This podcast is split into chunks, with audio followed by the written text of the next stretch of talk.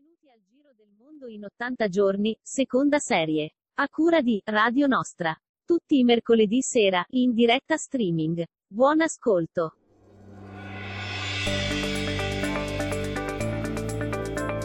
Buonasera e buon ascolto. Radio Nostra, 23esima puntata, Rossella? 23, confermo. Oh, ok, perfetto. Oggi 6 aprile, oggi è la giornata, il Day Carbonara Day. Carbonara- Ah, ma dai. Eh, esatto, Ah. e io ho mangiato la pasta asciutta col tonno. Cioè, eh, Il ho solito sbagliato qualcosa. alternativo. Devo aver sbagliato qualcosa. Vabbè, eh, pasta è sempre pasta. E puntata mm, anche oggi abbastanza bella, insomma, no? Con... Se lo diciamo Eh, noi, esatto. Con belli e buoni personaggi. e- di sicuro varia, ecco. Sì, Ah, esatto. Eh, abbiamo tanta letteratura per oggi, credo.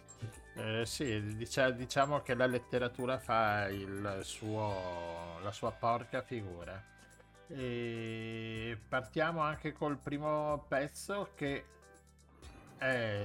sono gli ultima fila che li abbiamo avuti qua a, a Radio Nostra con le croci sui sorrisi che ci può stare per l'argomento successivo.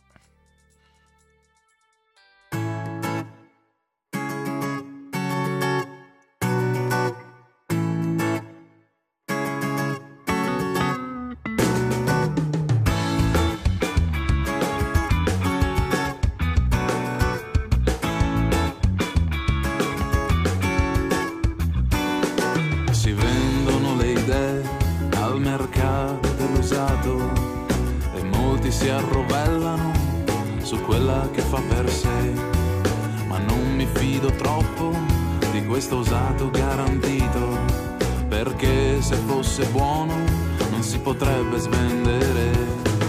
E tu compri un sacco di cose per sentirti felice quando invece basterebbe parlare.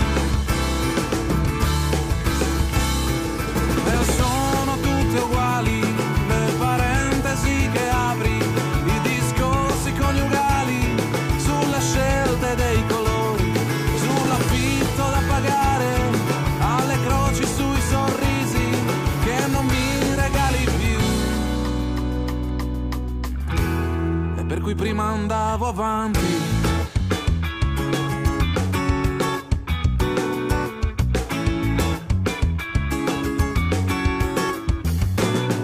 Si vendono maree al mercato dell'usato e molti si affrettano per movimentarsi un po'. Ma se il loro mare è piatto, cosa sperano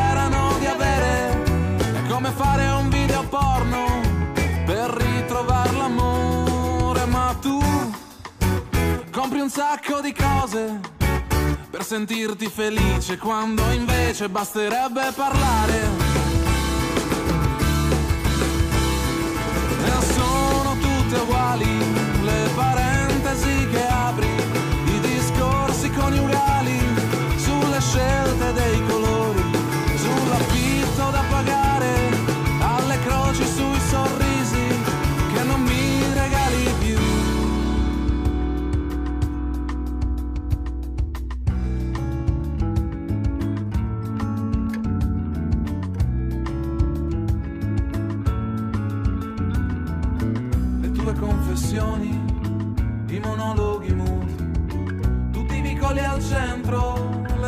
le notti e le lettere in bianco, senza alcun indirizzo, con scritto soltanto cordiali saluti. E sono tutte uguali le parentesi che apri, i discorsi coniugali sulle scelte dei colori, sull'affitto da pagare. Ma io che ci posso fare se non ti sopporto più e non ti sopporto più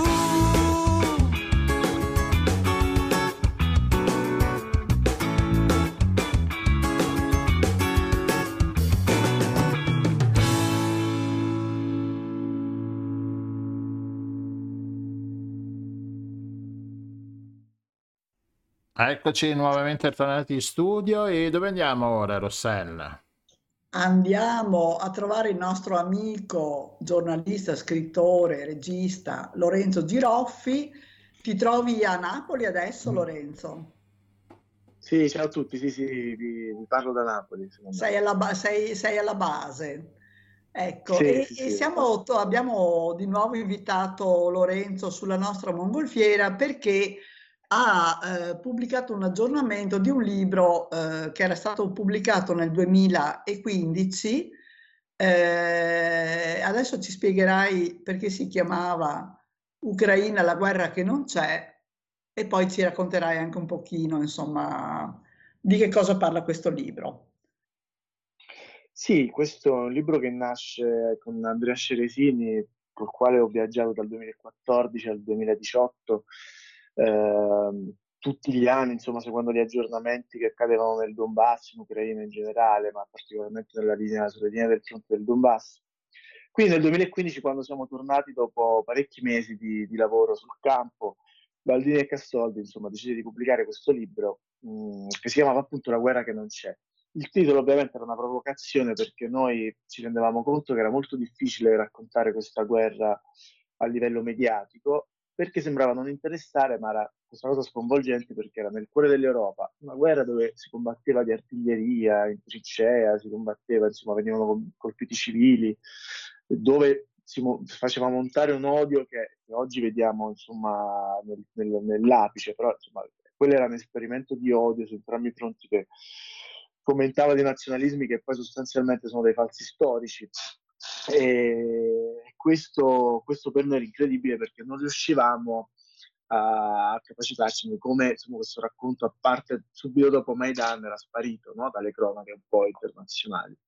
Quindi si chiamava La guerra che non c'è e devo dire che quel libro andò relativamente male, cioè nel senso è un libro che poi sembrava confinato, un racconto mh, di una guerra novecentesca, un po' anacronistica, un po' di quattro sfigati che insomma vivevano in questo territorio grigio che si erano occupato e poi gestito. E, scusa Lorenzo, di che zona parliamo? Perché sono, sono alcuni nomi Sì, che allora, l'Ucraina, l'Ucraina, sì, allora l'Ucraina orientale, che è poi la zona, diciamo, che è stato sempre il bacino carbonifero anche dell'Unione Sovietica, stiamo parlando di Donetsk, Lugansk, eh, le zone, insomma, che mh, si può eh, facilmente entrare in Russia, per dire da, da Rostov, quindi quelle zone confinanti con la Russia, nell'est dell'Ucraina, che sono, sono state, diciamo, dopo il 2014 riorganizzate in queste pre- repubbliche autoproclamate con i separatisti filorussi che si sono organizzati i loro governi lì e l'Ucraina non ha mai accettato ovviamente questa separazione che non è mai queste repubbliche non sono state riconosciute da nessuno nella comunità internazionale eh, la Russia inizialmente aveva nascosto il suo appoggio cioè, no, perché comunque per non creare incidenti diplomatici poi in qualche modo ha dato un aiuto anche a livello uman- umanitario, militare, insomma, a queste repubbliche. Però diciamo, quando è nato era tutto molto confusionario, quando siamo stati noi le prime volte lì era tutto molto, diciamo, eh, appunto, novecentesco, si, si giocava su dei parametri che forse erano di una guerra di un altro tempo. Però eh, dietro, queste, diciamo, dietro queste repubbliche autoproclamate, che aveva il sostegno, diciamo, tacito della Russia, e mentre i battaglioni che cercavano di riprendersi quei pezzi di territorio erano ovviamente finanziati dalle forze occidentali, anche semplicemente per gli armamenti, per gli addestramenti che avevano. Quindi si capiva che dietro non era una questione ucraina contro separatisti, ma era un quadro molto più ampio. Nessuno ne parlava. Abbiamo fatto questi lavori che poi abbiamo pubblicato, abbiamo fatto documentari, ovviamente mh, siamo, abbiamo, siamo riusciti a raccontare questa cosa eh, a tutto tondo. Eh, però il problema è che non, non, aveva lo spazio giusto secondo noi. Però vabbè, questo poi eh, insomma, cioè, fa parte un po' delle, delle frustrazioni da reporter che insomma, uno prova a fare delle cose ma non sempre vengono capite. E vabbè, è finita lì. Noi questo materiale poi l'abbiamo continuato a raccogliere, siamo stati più volte lì, come dicevo. Quindi comunque abbiamo accumulato tutto un archivio che mano a mano andava sempre in onda a, pe- a spezzoni succede quello che succede poi a Kiev a febbraio, questo febbraio, quindi noi decidiamo di andare ovviamente perché eh, quando diciamo, Putin decide di fare il suo ingresso in Ucraina e Zelensky organizza la sua diciamo, eh, resistenza a questa invasione. Noi eh, i missili su Kiev non ce li aspettavamo, sapevamo che insomma, non era una cosa improvvisa perché sono otto anni di guerra, otto anni di eh, trattati non rispettati, di accordi saltati, di cessate il fuoco finti da entrambi i fronti.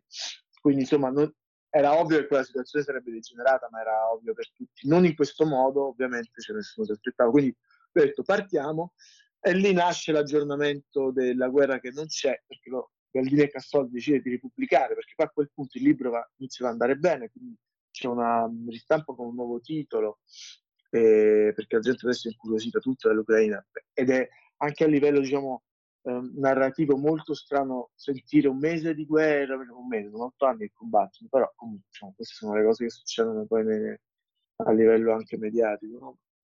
come anche sconfessare, anche non rispettare i morti che ci sono stati in questi anni parlando di un mese di guerra. Eh, perché comunque, comunque quindi... ecco, no, ricordiamolo, no? in Donbass eh, ci sono stati un bel po' di migliaia di morti, no? Sì, poi comunque non essendoci stato sempre un punto d'osservazione internazionale eh, su, sul posto, diciamo che, che, anche i numeri ballano molto, però mh, per dire una delle scene che faceva impressione nelle, nelle, nei primi viaggi che abbiamo fatto lì era l'obitorio di Donetsk, pieno insomma di, di, persone, di civili rimasti uccisi dai colpi di mortaio. E, nella, nel, nel silenzio più totale, era impressionante tutto questo quando se ne parlava si cercava sempre di accendere un po' il punto sul folklore, perché appunto era ritornata una guerra un po' così, quindi i volontari internazionali, gli italiani che andavano lì a combattere in maniera un po' caciarona, era sempre raccontata come appunto si diceva una guerra a bassa intensità, però in realtà non era così. Eh, Sai, per, i civili che, che, per i civili che sono coinvolti, eh, una guerra non è a bassa intensità, e comunque... Esatto, e quello, è, quello, è molto mortificante, molto diciamo poco diciamo anche etico aver raccontato certo. questa cosa. E anche adesso fare diciamo viceversa lo sciacallaggio, adesso invece di andare a cercare ossessivamente il morto, il bambino. Madonna, diciamo una narrazione molto, molto, molto diciamo poco coerente di questo conflitto che appunto va raccontato nelle sue ragioni storiche, nelle sue eh, ragioni anche recenti. Eh, credo che un po' sta cambiando, diciamo che nell'ultimo mese è un po' cambiato. All'inizio veramente era, si faceva molta banalizzazione del conflitto, adesso vedo che si sta facendo. E questo libro, diciamo che diventa una cartina di tornasole, ma non perché l'abbiamo fatto noi, però con, con Andrea, noi, quel primo viaggio era un viaggio da, di due, diciamo, anche poco conoscenti del territorio, quindi è una cartina di tornasole per chi non ne sa nulla, perché è, è come noi all'epoca, insomma, ci siamo trovati in questi contesti dove, dove però erano chiare le ragioni, um, eh, tutti i territori che adesso abbiamo imparato a conoscere, Mariupol, no? ad esempio, che adesso è diventata la città simbolo, martire della... Noi quando l'abbiamo visitata all'epoca era, era uno dei giri del, del, tour elettorale del primo presidente della Repubblica autoproclamata, quindi c'era già l'intenzione di di prendere Mariupol perché comunque era un qualcosa di simbolico, di strategico, eh, o tutta la repressione antirussa che veniva fatta dai nazionalisti ucraini, viceversa anche russi che insomma osteggiavano gli ucraini come nazisti. C'erano già tutti gli elementi, insomma, la, quindi questo libro si chiama La guerra che non c'era adesso perché finalmente forse tutti sono accorti che c'è qualcosa in Ucraina che riguarda tutti noi. Eh, sì, se non altro per motivi proprio obiecamente, di, di, di, per motivi pratici che riguardano no, il gas o, o, l'enorme afflusso di certo. profughi che, insomma, che comunque l'Europa deve eh, accogliere. Ascolta, quindi adesso voi siete partiti per fare, per vedere insomma sul campo cosa stava succedendo e com'è andato il viaggio? Eh, ma purtroppo io il mio viaggio si è interrotto prestissimo al confine ungherese perché a Ciop, che è la cittadina di frontiera appunto tra Ungheria e Ucraina, le autorità ucraine, eh, questo però fa parte proprio del racconto. Ecco, questo è interessante non tanto per quello che è successo a me, che poi conta poco, nel senso che avrei voluto raccontare mh, mm, quello che stava succedendo in questi giorni, avendolo seguito tanto in questi ultimi anni mi sarebbe piaciuto stare lì. Mi è stato impedito perché a quanto pare risulto insomma, persona non gradita dall'Ucraina per sicuramente un'incomprensione a livello diciamo, burocratico eh, perché io assolutamente non ho, non ho, alcun motivo per parteggiare da una parte o dall'altra, sono un osservatore, faccio il giornalista, quindi non, ho, non mi sono mai schierato in, in alcuna maniera, anzi ho sempre raccontato la, le vittime da entrambi i fronti di questo conflitto. Però questo fa capire quanto sia facile mh, cadere nella propaganda, nel nazionalismo, perché appunto se solo sei stato da un lato o dall'altro, o su entrambi, eh, sono talmente terreni scivolosi che ormai si è talmente acuito questo odio che raramente, cioè, raramente c'è stata diciamo, questa caccia all'osservatore internazionale che decide l'angolo da raccontare o da osservare.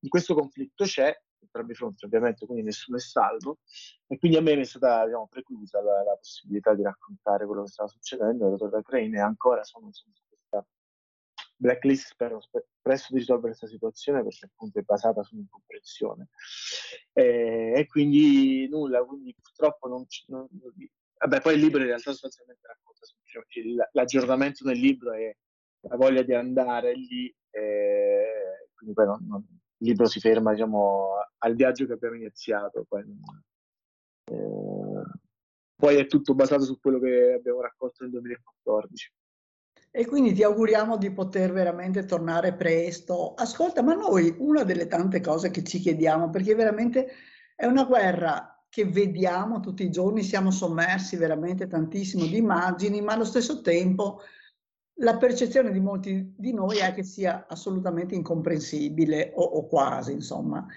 Allora, qual è la rilevanza del Donbass? Perché è così interessante? per... Allora, intanto diciamo che c'è una forte minoranza o, o, è una maggioranza addirittura di cittadini eh, russi in quell'area. No, no, la maggioranza è assolutamente russofona nel Donbass, o almeno no, il Donbass è una regione molto grande.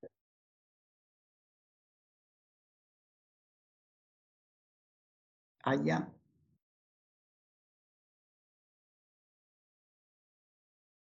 Sì. Ci, io ci sono, scusate. Ah, eccoti, eccoti. Eh, dicevi una regione molto grande. Una regione molto grande, ma nelle, cioè, diciamo nelle città, negli oblast che poi hanno preso i separatisti, eh, le comunità erano assolutamente russofone. Eh, quindi diciamo la maggioranza era diciamo... poi anche per aver subito negli anni gli attacchi delle artiglierie, i bombardamenti da parte degli ucraini si è, si è molto diciamo eh, rafforzato questo sentimento filorusso da, quel, da, da quelle parti Ehm, eh, però perché è importante, venendo alla domanda che mi hai fatto su perché è importante perché prima di tutto da un punto di vista energetico è fondamentale quella zona perché, perché appunto è una risorsa carbonifera molto importante, lo è sempre stato dai tempi dell'Unione Sovietica, era una, una delle più grandi diciamo, eh, traini del PIL ucraino prima della guerra, prima del 2014. E, ehm, Infatti le miniere sono state terreno di scontro, c'è la zona di Torres, fuori, poco fuori di Donetsk, dove ci sono tantissime miniere, adesso diventate artigianali o illegali, come da, da, dal punto di vista dal quale si vede la storia, eh, gestite per lo più dalle milizie eh, i territori, cioè tutti gli impianti che erano industriali sono stati un po' abbandonati, quindi gestire quell'area, avere quell'area vuol dire avere un grande bacino diciamo, minerario, un grande, una grande risorsa sia diciamo, appunto, eh, energetica ma anche economica. E poi c'è una questione storica, identitaria molto forte perché diciamo, dal 2014 si è cercato l'Ucraina, volendosi emancipare dal, dal suo passato diciamo, di, di egemonia russa, quindi volendo la lingua ucraina come prima lingua, eliminando il russo dalle scuole, eccetera, eccetera, da quelle parti, diciamo, non è ben vista questa cosa perché loro si sentono comunque russi eh, e quindi c'è sia una questione economica, strategica anche per l'accesso al mare d'Azov, ecco perché poi Mariupol diventa importante, eh, ma anche identitaria, quindi queste sono le ragioni per cui il Donbass è così importante. Certo. E Lorenzo, noi ti ringraziamo molto, ricordiamo che Lorenzo è molto attivo anche in altri ambiti, possiamo seguirlo anche con un'opera molto interessante che è stata pubblicata da poco, un, una serie di video eh, ambientati così in aree diciamo difficili delle nostre città, non ricordo più bene Torino, Eh, no, no eh, forse sto parlando del podcast Cani Violenti, sì, era Sì, sì, sì. Piacenza, Piacenza, sì. Ah, Piacenza, ecco. E quindi possiamo seguirlo su Facebook, su Instagram e ti ringraziamo molto, torneremo a chiamarti non appena ti fanno entrare in Ucraina. E così. Ok, ho molto piacere. Questo è, è, ben augurante questo appuntamento. Ecco. Sì, e sperando che tu ci possa raccontare la ricostruzione ecco, e non la devastazione che esatto. vediamo, che è veramente drammatica adesso al di là di tutte le considerazioni che poi si possono fare, insomma. Assolutamente, sì. Grazie mille. Bene, grazie mille. Grazie a voi, grazie a ciao. voi. Ciao. Al lupo, ciao.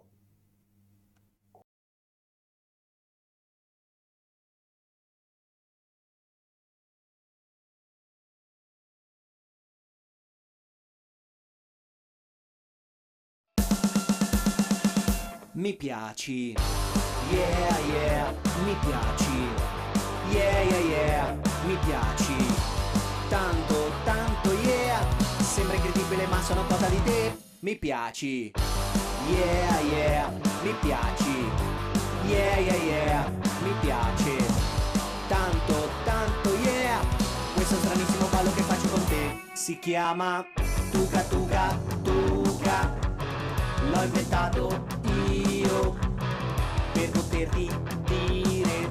Mi piace, mi piace, mi piace, mi piace, mi piace.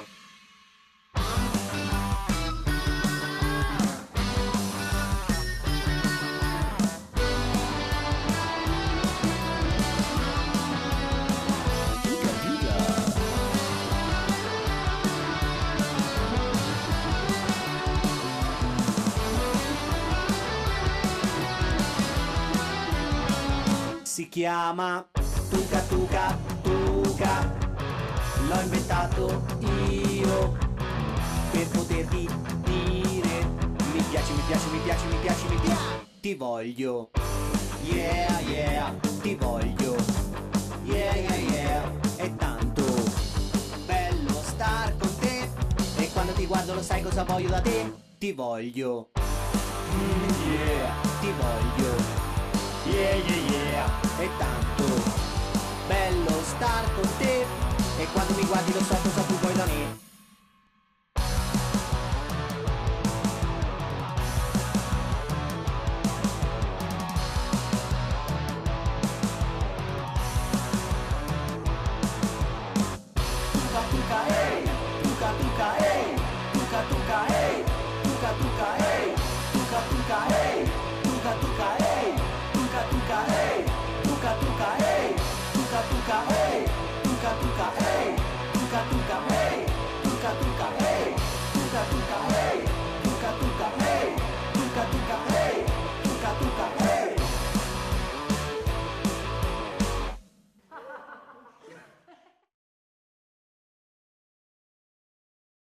No, eccoci qua, grazie a io i Gomma Gomma, gli amici marchigiani.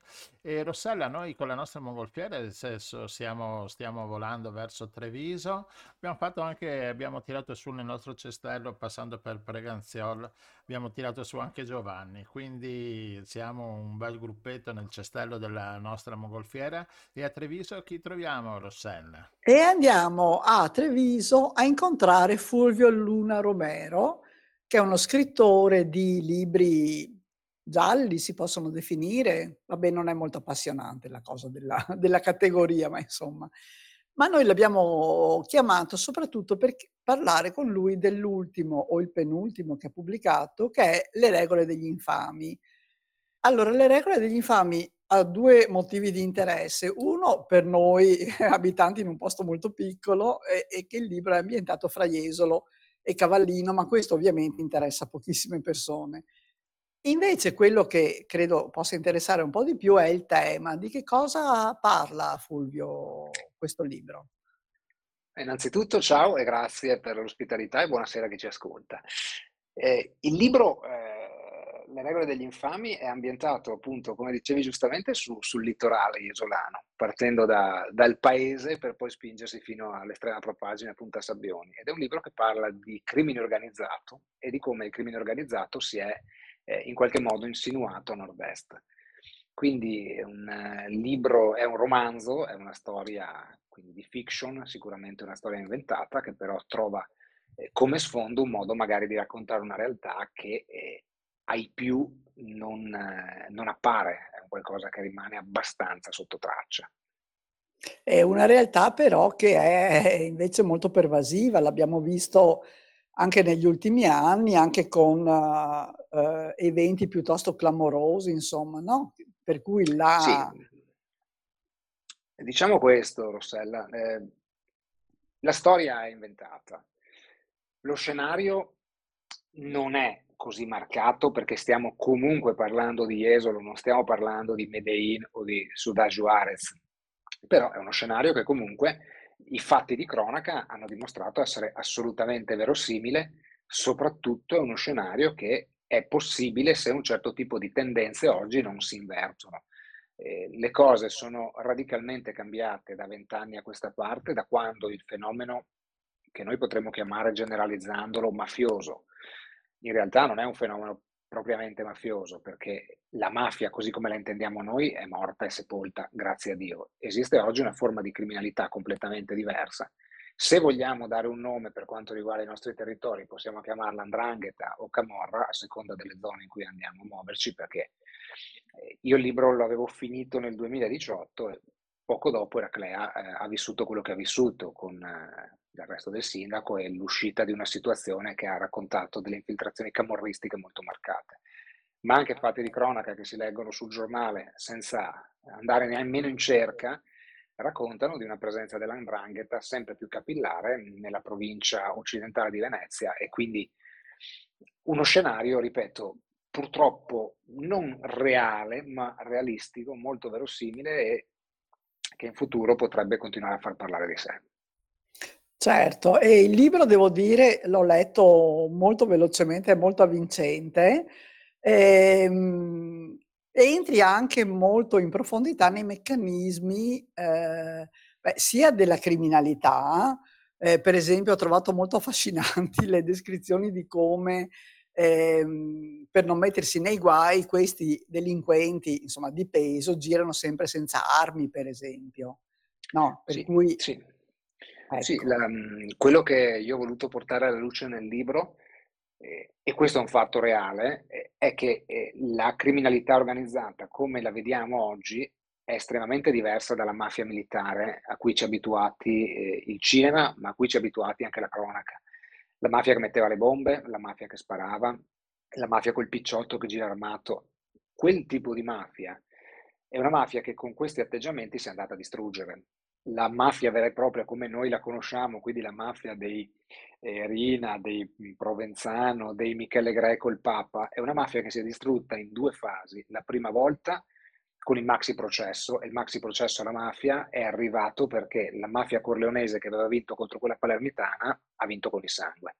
Troppo clamore, troppa Tanto confusione, e sangue. qualcuno, tanto sangue, stragi, carneficine e questo ha indispettito. Il secondo momento in cui la mafia si è da sola suicidata è stato il momento delle stragi, perché finché uccidi un giudice sparandogli, la cosa è gravissima e terribile, ma l'opinione pubblica quasi è assuefatta, perché ormai se ne parlava una volta alla settimana. Quando mi fai saltare un'autostrada o metti un'autobomba sotto una casa, il colpo è talmente forte, talmente evidente che lo Stato non può non reagire. E in rapida successione, tra l'altro, a distanza di due mesi. Due mesi scarsi. Lo Stato ha dovuto reagire eh, la notte della morte di Borsellino Martelli firmò la famosa legge per il 41 bis e questo fece crollare la mafia di fatto. Quindi quella strategia esplosiva in tutti i sensi, è una strategia che non vale più. Oggi è un crimine organizzato che viaggia sotto il radar, non si fanno notare, non fanno confusione, non girano armati, minacciano poco, pagano tanto. Il problema che oggi il crimine organizzato, per cui il nord-est è una miniera, è che non deve più guadagnare soldi. Oggi la criminalità organizzata si è stimato che fatturi circa l'11 per fatturi, produca circa l'11% del PIL italiano. Produce qualcosa come 6 volte il fatturato di banca intesa, per dare una forma. Questo significa con l'11% che ogni 10 euro che girano in Italia, un euro è un provento illecito. Il problema non è più guadagnare, il problema è pulirli questi soldi. Allora mm. sono disposte operazioni anche in perdita, ma che restituiscono dei soldi puliti. E qui entra il nord-est, dove la crisi ha picchiato duro, i soldi sono mancati, le banche del territorio che dovevano finanziare non sono state in grado di farlo, anzi sono scoppiate. Di conseguenza è stato necessario andare a trovare altri approvvigionamenti e in questo il crimine organizzato furbescamente, in maniera silenziosa, si è infilato. Il risultato è quello che vediamo oggi, in cui tante volte si trovano degli imprenditori seri, onesti e puliti incastrati con figure losche perché nemmeno lo sanno che ci sono andati in mezzo, proprio perché hanno una raffinatezza oggi che è diversa. Se noi pensiamo ai boss mafiosi di un tempo, eh, basta vedere gli atti del maxi processo, vedere i video su YouTube, erano persone che non riuscivano a mettere tre parole in fila, non, non, non, non Totuccio Contorno, che erano i più pericolosi, parlava solo diretto, Rina non riusciva a dire una frase corretta. Cosa avevano questi? Erano feroci. Oggi invece eh, i nuovi criminali hanno studiato, sono colti, sono preparati, sanno di cosa parlano e ragionano in maniera molto più eh, alta rispetto a quello che veniva fatto. Ma questo comporta il non esporsi, diversamente certo. da, da quanto abbiamo imparato a conoscere. Una delle cose infatti interessanti che nel libro emerge è questa gerarchia molto rigida eh, però in cui i vari livelli ehm, conoscono solo diciamo, il livello subito eh, successivo e, e, quindi è un, anche un sistema di sicurezza e, e, poi insomma fa vedere anche il coinvolgimento di poveri cristi che per un motivo o per l'altro, adesso non svegliamo troppo del libro, ma poveri cristi che sono molto ricattabili, che sono in una condizione di fragilità anche economica, sociale, eccetera, e che però servono allo scopo, ma questi poveri cristi non sanno assolutamente chi è al vertice. Quindi sì, è molto interessante questo meccanismo che tu questa eh, è una, mm, questa è una chiave di lettura. Allora, la, il gruppo criminale che racconto nel libro si chiama L'Azienda. Lo dico con la Z dura perché il boss Andrea Salvi ama pronunciarlo con la Z dura perché fa molto figo. Quindi l'azienda ma l'ho chiamato l'azienda proprio perché ha un'immagine aziendale. Nelle aziende la democrazia non funziona, questo lo sappiamo. Ci deve essere qualcuno che comanda, che si assume le responsabilità. Lui si assume le responsabilità e gestisce questo gruppo proprio come un'azienda, ma quella che è la famosa teoria dei cerchi concentrici spiegata divinamente da Carlo Lucarelli prevede che quello che è il messaggio che parte dal centro arrivi in fondo completamente modificato, ma perché? Perché non parte mai chiaro e perché ogni livello non deve sapere da dove sta arrivando, deve conoscere solamente i due livelli limitrofi. Questo comporta sicurezza, comporta l'impossibilità di ricostruire una catena di comando e comporta un isolamento dove Andrea Salvi di fatto è riconosciuto come un grande imprenditore. Punto. Del fatto che poi sia un boss mafioso eh, si vocifera, si sa, non si sa, ma sono voci di corridoio. In realtà lui è un grande imprenditore che poi fa una delle cose che la mafia ha sempre fatto molto molto bene, cioè aiuta il territorio, perché è una persona che spende sul territorio, eh, dà, dà, lavoro, eh, presta soldi se serve. Questo è il gioco più vecchio del mondo che hanno fatto tantissime mafie che faceva felice maniera nord-est, dove comunque faceva lavorare gente intorno a sé e quindi difficilmente le persone gli si ribellavano, perché comunque tutto sommato sì, sarà quello che è, però alla fine, tutto sommato, sei anche un bravo toso. Questo era un po' la, la chiave certo. che veniva avanti.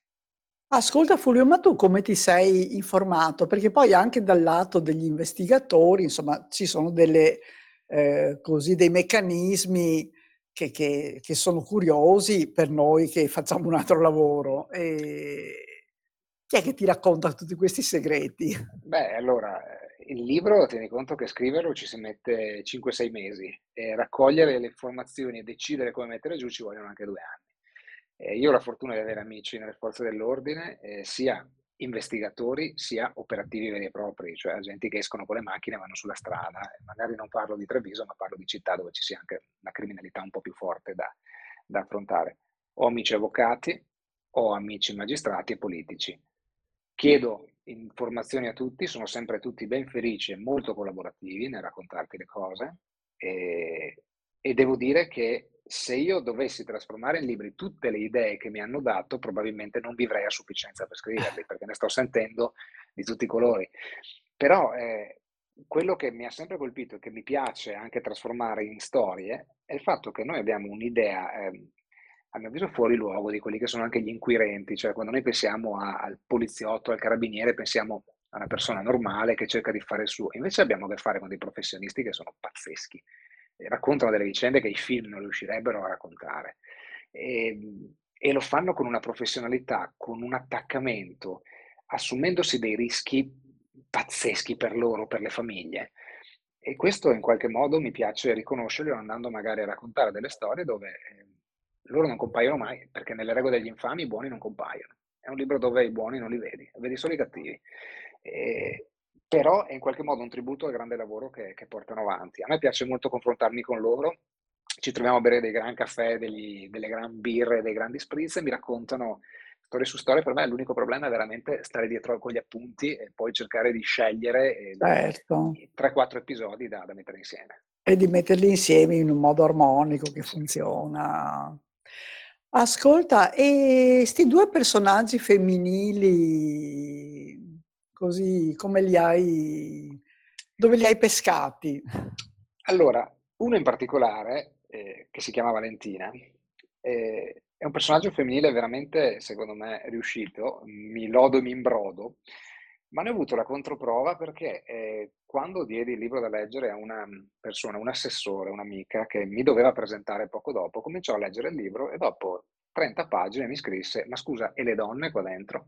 Mm. E disse, tu stai tranquilla, le donne arrivano. Arrivano. Eh, Valentina, Valentina e, e siccome oggi è un tema delicato questo, perché con tutto quello che sta nascendo, ormai è fortunatamente anche preso corpo con il gender balance, con il Me Too e con quant'altro, eh, il peso che va dato nelle storie agli uomini e alle donne deve essere comunque equo. Le donne mh, nella malavita ci sono sempre state. Eh, ci sono storie che raccontano di donne che hanno sostituito gli uomini nella malavita. Basti pensare alla sorella di Cutolo che ha mandato avanti l'NCO da sola o a vedove di mafia che hanno continuato il lavoro dei, dei mariti uccisi. Valentina è la fidanzata, la compagna del boss e come tale eh, indossa un abito, perché comunque nello stereotipo la fidanzata del capo è quella che sta un passo indietro, che gli fa da mangiare, che lo tratta bene, che comunque è quella che un po' appare, si fa vedere e viene letta anche un po' come una, una stupidina, una ragazzina che è lì, che fa la bella vita, il massimo impegno che ha è andare in palestra. Pian piano però Valentina silenziosamente comincia a prendere peso nella vicenda. Certo. Fino ad arrivare a raccontare una Valentina che non è più una marionetta accanto a Andrea Salvi, ma è una persona che influisce sulle decisioni di Andrea Salvi, che riesce a essere più lucida e alle volte anche più diretta, decisa e arrabbiata di lui. E che si è ricavata un ruolo, insomma. Si è ricavata un ruolo. E, e qua ci fermiamo perché... Qua ci fermiamo eh, perché se no un libro lo, lo, lo, bruciamo. Però a me è non molto bruciamo, piaciuto raccontare... No, perché comunque è un libro molto avvincente, insomma, lasciamo il piacere. Ascolta, un'ultima cosa Fulvio. Allora, Fulvio Luna Romero non è un nome d'arte, giusto? Esatto. E come lo hai scelto? È una cosa difficilissima, complicatissima. Parto dal presupposto. Perché io all'inizio pensavo che tu fossi, ovviamente, e, e scioccamente, di origine sudamericana. Ma di origine nemmeno sud trevisana, perché sono proprio di Treviso Nord, quindi eh, no, il, il, discorso intanto è come, perché è nato? È nato perché eh, quando scrissi il primo libro, e ormai parliamo di 18 anni fa, quasi 19, eh, lo mandai, anzi 19 a gennaio, lo mandai a um, alcuni editori con il mio nome vero e nessuno mi diede retta. Ripreso lo stesso manoscritto, crea uno pseudonimo, lo mandai e mi chiamarono per pubblicarmelo in tre. Quindi di qua qualcosa non torna. Poi, eh, Questa non suona bene, eh, devo no, dire. No, per nulla, però è andata così. Sul lavoro ho sempre preferito evitare di mescolare la parte personale, privata con quella professionale, perché certo. ho sempre avuto un lavoro che mi portava ad avere delle responsabilità nei confronti di persone, quindi ho voluto evitarlo. A un certo punto nasceva appunto questa esigenza di creare uno pseudonimo, qualcosa magari di accattivante. Allora, ripensavo quando lessi di Mia Martini, perché si era scelto Mia Martini, si era scelto Mia Martini perché era Martini un marchio internazionale, Mia per abbreviare domenica, quindi voglio dire, eh, avevano una chiave di lettura molto particolare. Eh, io ci pensai un po' e dissi, guarda, alla fine facciamo così. Prendiamo il nome di mio padre, il nome del mio cane che era Luna, e poi prendiamo il cognome di mia madre storpiato perché c'è un R in più. Misi insieme queste tre cose e cominciò a funzionare, tanto che l'ultimo libro appunto le regole degli infami, eh, dissi al momento della firma, mi piacerebbe cominciare anche magari a proporlo con il mio di nome. No, assolutamente non parla neanche. No, adesso c'è il marchio che funziona. con tutto quello che comporta, nel senso che la cosa più divertente è quando vado a fare le presentazioni, arrivo sul posto, mi arriva magari il sindaco, chi per lui, ciao, ben arrivato, piacere, tal dettaglio, piacere Alessio, questi mi guardi, ma scusa, lo scrittore dov'è? No, sono sempre io, ma eh, sono solo a pensiero, quindi ecco, è una cosa che è una cosa un po' particolare da gestire, però dai, ormai è diventato in qualche modo un, un brand nel mio piccolo e quindi ha portato fortuna. Io avevo eh beh, no, anche se... perché di libri quanti ne hai pubblicati finora? Questo è il tredicesimo. Eh, caspita. Mi ero ripromesso, Quindi... se mi pubblicano il terzo, eh, nel 2008 mi, faccio, mi tatuo l'una su un braccio. E l'hanno pubblicato e poi da lì avevo detto faccio un tatuaggio ogni libro, ci ho preso gusto, adesso bisogna anche la smetta di scrivere libri perché altrimenti non so se trovo altri pezzi. Se non c'è più spazio. Sì, trovo altri pezzi di pelle è difficile, insomma, quindi... Però ecco, è nato con questa storia e ha portato fortuna e ce lo teniamo stretto, dai. Certo. No, no, complimenti. Bene. Bene.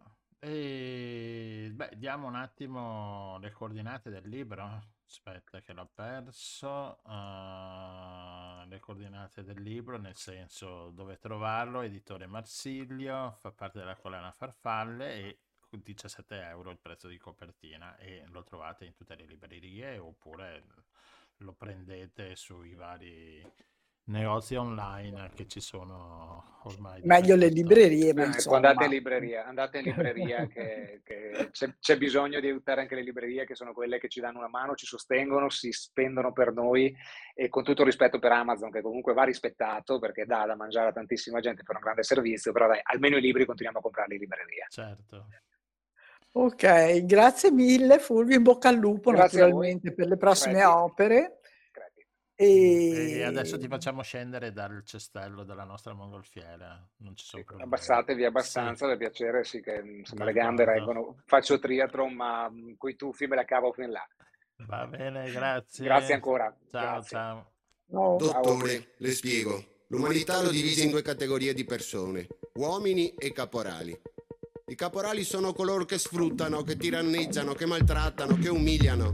Questi esseri invasati dalla loro bramosia di guadagno li troviamo sempre a galla, sempre al posto di comando, senza avere l'autorità, l'abilità o l'intelligenza, ma con la sola bravura delle loro facce toste. Aspetto te e guarda te, ascolto te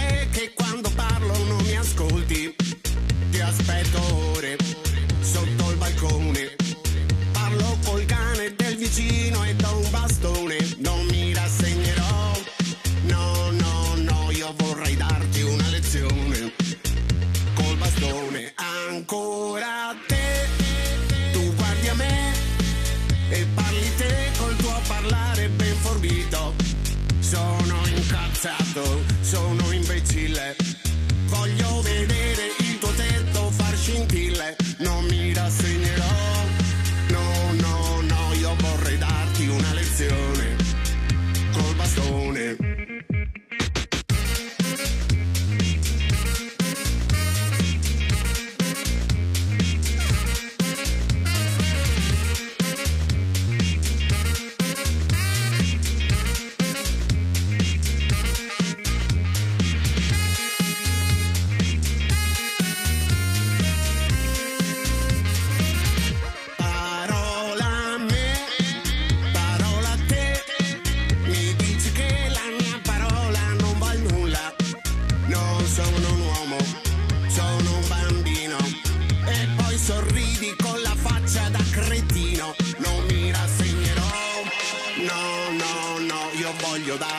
lezione col bastone.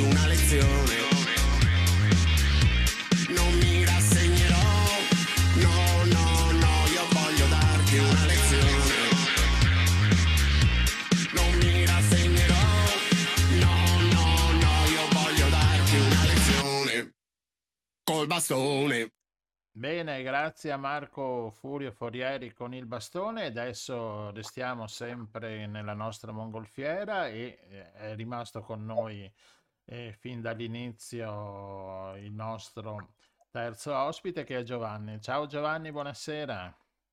Buonasera, buonasera Rossella. Buonasera Giovanni, bentornato. Ogni tanto lo chiamiamo per parlare dei, dei, dei nostri amici insetti, li possiamo chiamare, una parola generale che va bene per tutti. Va benissimo, va benissimo, insetti. Ah. Senza... Nella nostra mongolfiera intanto come ti sei trovato? Ti sei ben assestato? Bene, bene, no, mi trovo benissimo. Saluto anche gli ascoltatori e diciamo che con questo magari mio intervento alleggeriamo un po' perché mi pare che la serata è piuttosto carica dal punto di vista anche emotivo direi, perché sì. comunque eh, invece, invece quando si parla così un po' di natura, di cose, di natural beauty, la bellezza della natura, si, si alleggerisce, si sta tutti un po' meglio insomma. Allora, di chi, di chi ci racconti questa sera in particolare?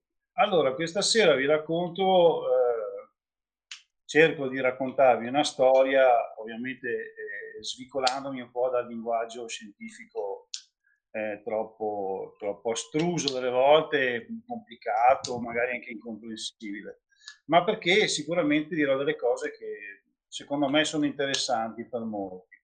Io mi occupo principalmente di studiare farfalle e falene. Eh, noi usiamo... Scusami Giovanni, tu hai una penna? Sì, scusa. sì, abbiamo... Eh, sì, scusa. Scusate l'interferenza mia. Sì, eh, dicevo, io sono un entomologo che ecco, gli entomologi studiano gli insetti e il mondo degli insetti, ma in particolare essendo un mondo enorme, incredibilmente vario, ci si specializza su qualcosa per il quale si sente, ci si sente portati. Nel caso mio, io mi occupo di farfalle e falene. Allora, premettendo che in Italia abbiamo una biodiversità incredibilmente, incredibile, scusate, ma veramente enorme, siamo un paese con la più elevata biodiversità eh, sia floristica sì, che faunistica d'Europa, abbiamo un, un capitale naturale incredibile e magari qualcuno potrebbe pensare che, siamo, che, lo conosciamo a fondo, invece in realtà non è così, non lo conosciamo a fondo. E siamo continuamente, in, eh, chi fa gli studi in diversi settori della zoologia e anche della, della botanica, continua eh, a trovare specie che non erano mai state rilevate nel nostro paese. Un conteggio eh, tra l'altro noi siamo il primo paese al mondo che ha redatto una vera e propria checklist, vuol dire una lista completa delle specie animali e vegetali presenti nel proprio territorio. Siamo arrivati quasi a 50.000 specie di esseri viventi. Sono un numero enorme. Gli insetti sono qualcosa come 38.000-40.000 specie diverse. Quindi una diversità enorme, per lo più sconosciuta, perché questi sono un po' argomenti di nicchia, diciamo, anche se poi in realtà in realtà basta, ormai con i motori di ricerca si trovano tantissime informazioni in tempo breve. Però su questa cosa eh, mi, mi, piaceva insomma intrattenere un po' i vostri ospiti perché, come vi dicevo, in realtà uno sarebbe, potrebbe pensare, non occupandosi di forme di vita molto piccole magari o comunque sfuggenti, eh, che la nostra fauna sia ben conosciuta. Invece continuiamo a trovare delle specie nuove. Allora, in quest'ottica, eh, e perché io sono un appassionato anche di montagna, qualche anno fa ho iniziato un progetto di ricerca dopo aver fatto ricerche eh, abbastanza approfondite in parchi, in parchi aree protette, in particolare ho lavorato nel Parco Dolomiti Bellunesi, Parco Padre di San Martino, adesso sto lavorando nel Parco Ramello Brenta, ovviamente mi studio anche la fauna della laguna, delle aree dei Magredi del Friuli, insomma delle aree che mi interessano. Comunque fa, qualche anno fa ho messo in piedi questo che si chiama un progetto abbastanza, diciamo, eh, tagliato su un ambiente in particolare, che è quello della, si chiama, il progetto si chiama Dolomiti Quota 2000 e quindi è un progetto che va a indagare delle aree in cui notoriamente eh, si va poco a fare ricerca perché sono difficili da affrontare sotto diversi punti di vista. Quindi quello che mi sono io eh, messo in testa di fare era cercare di documentare un po' meglio la fauna e purtroppo il progetto è, è andato a finire sul, sul, sui lepidotteri, anche se in partenza ho cercato di coinvolgere molte altre persone che studiano altri, altri, gruppi di animali, però poi alla fine dei conti siamo rimasti io e i micologi a portare avanti questo progetto che riguarda lo studio della, della, della fauna di farfalle e falene dai 2000 metri di quota in su. Questo ah. perché questi ambienti sono molto ovviamente sensibili ai cambiamenti climatici adesso e poi perché sono molto poco studiati. E quindi noi non abbiamo delle informazioni precise poi per sapere e per valutare eh, in, con, qualche, un certo grado di accuratezza anche, anche quello che succede con l'innalzamento globale delle temperature. Per farvi un esempio, se voi andate a cercarvi qualche informazione sulla riduzione dei ghiacciai sull'arco alpino, trovate una montagna di pubblicazioni e una montagna di, di, di, ricercatori. Mentre se si parla di invertebrati, le informazioni sono molto minori. Ma sta di fatto che però se un ghiacciaio sostiene una comunità animale particolare, perché le acque di fusione, perché l'effetto del freddo che fa, è chiaro che quando diminuisce un ghiacciaio iniziamo anche a perdere a perdere forme di vita. Il punto, il punto chiave di tutto questo che vi sto dicendo qual è? È che noi pensiamo spesso, come vi dicevo all'inizio, di conoscere la fauna presente nei nostri territori e pensiamo che trovare delle specie che nessuno ha mai visto sia una, una, una, sia una cosa che avviene soprattutto nelle foreste pluviali, nelle zone eh, in, in, dove non si riesce a penetrare, questa natura impenetrabile. Invece in realtà continuiamo a trovare specie nuove anche in casa nostra. Ma cosa, cos'è l'importante? Il punto è che noi rischiamo di non averle neanche mai viste se non ci mettiamo a fare ricerca in determinati ambienti. Ed è questo il motivo per cui è partito questo progetto, sostenuto da Società Veneziana Scienze Naturali e dalla World Biodiversity Association, ONUS, di Verona, e io sono ovviamente nel consiglio direttivo di queste due associazioni, e questo progetto sta portando dei risultati inaspettati. Questo è ma Giovanni, scusa, nel nostro immaginario, così di persone totalmente incompetenti in materia, noi ci immaginiamo le farfalle sui prati fioriti, mentre invece vivono anche a quote così alte in ambiente molto freddo. Esattamente, vivono anche in, sulle crove, per così dire. Allora, eh, dopo non so se, se quando passate qualche, qualche, di, qualcuna delle slide mentre parlo. Eh, ovviamente questo progetto è, è, sostenuto anche dalla Fondazione Dolomiti UNESCO e dai vari parchi nazionali o regionali. Noi siamo abituati a vedere le cose da un punto di vista un po', un po limitato. Eh, quando vado in giro con mio collega eh, Enrico Bizio, che è uno specialista di funghi e anche di altra quota, e a 2500 metri di quota, 2700 metri quota, sotto la Marmolada, insomma, o sull'altopiano delle Pale di San Martino, nel giro di qualche ora, quando è la stagione giusta, lui a quelle quote mi fa vedere qualcosa come una ventina di specie diverse di funghi. Non sono funghi, funghi commestibili e commerciabili, ovviamente, magari commestibili lo sono, non sono commerciabili.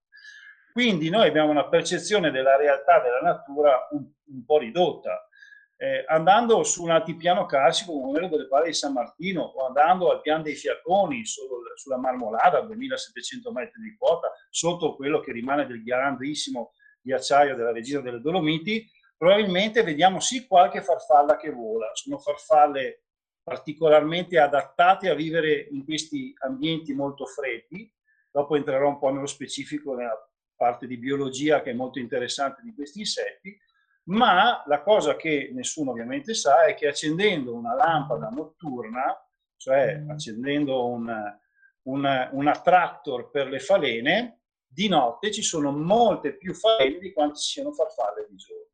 La notte è un ambiente anch'esso, cioè la notte è una, è, una, è, una, è una parte della giornata in cui ci sono apparentemente poche forme di vita in movimento, in realtà ce ne sono tantissime.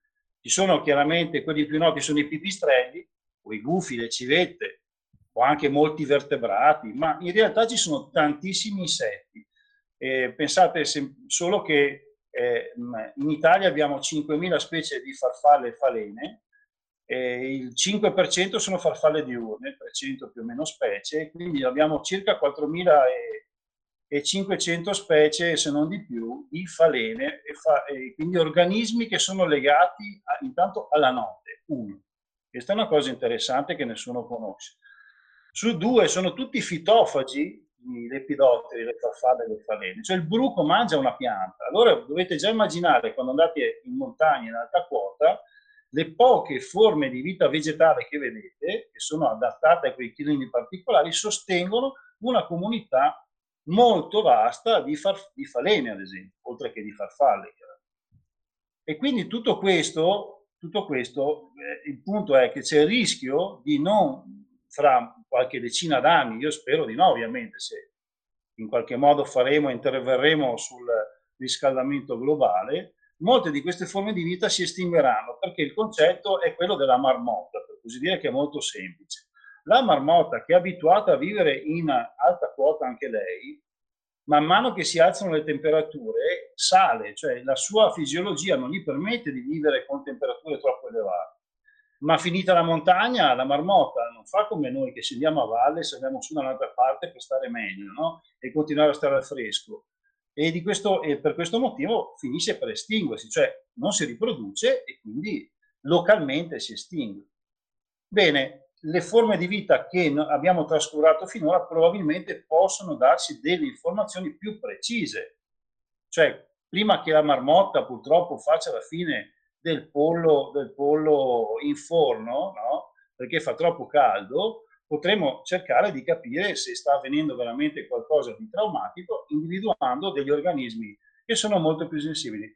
In questo caso le farfalle, in particolare le falene, sono sicuramente dei bioindicatori molto interessanti da questo punto di vista. Perché reagiscono in un modo che per noi poi è, insomma, ci dice qualcosa del, dello stato dell'ambiente in questo senso.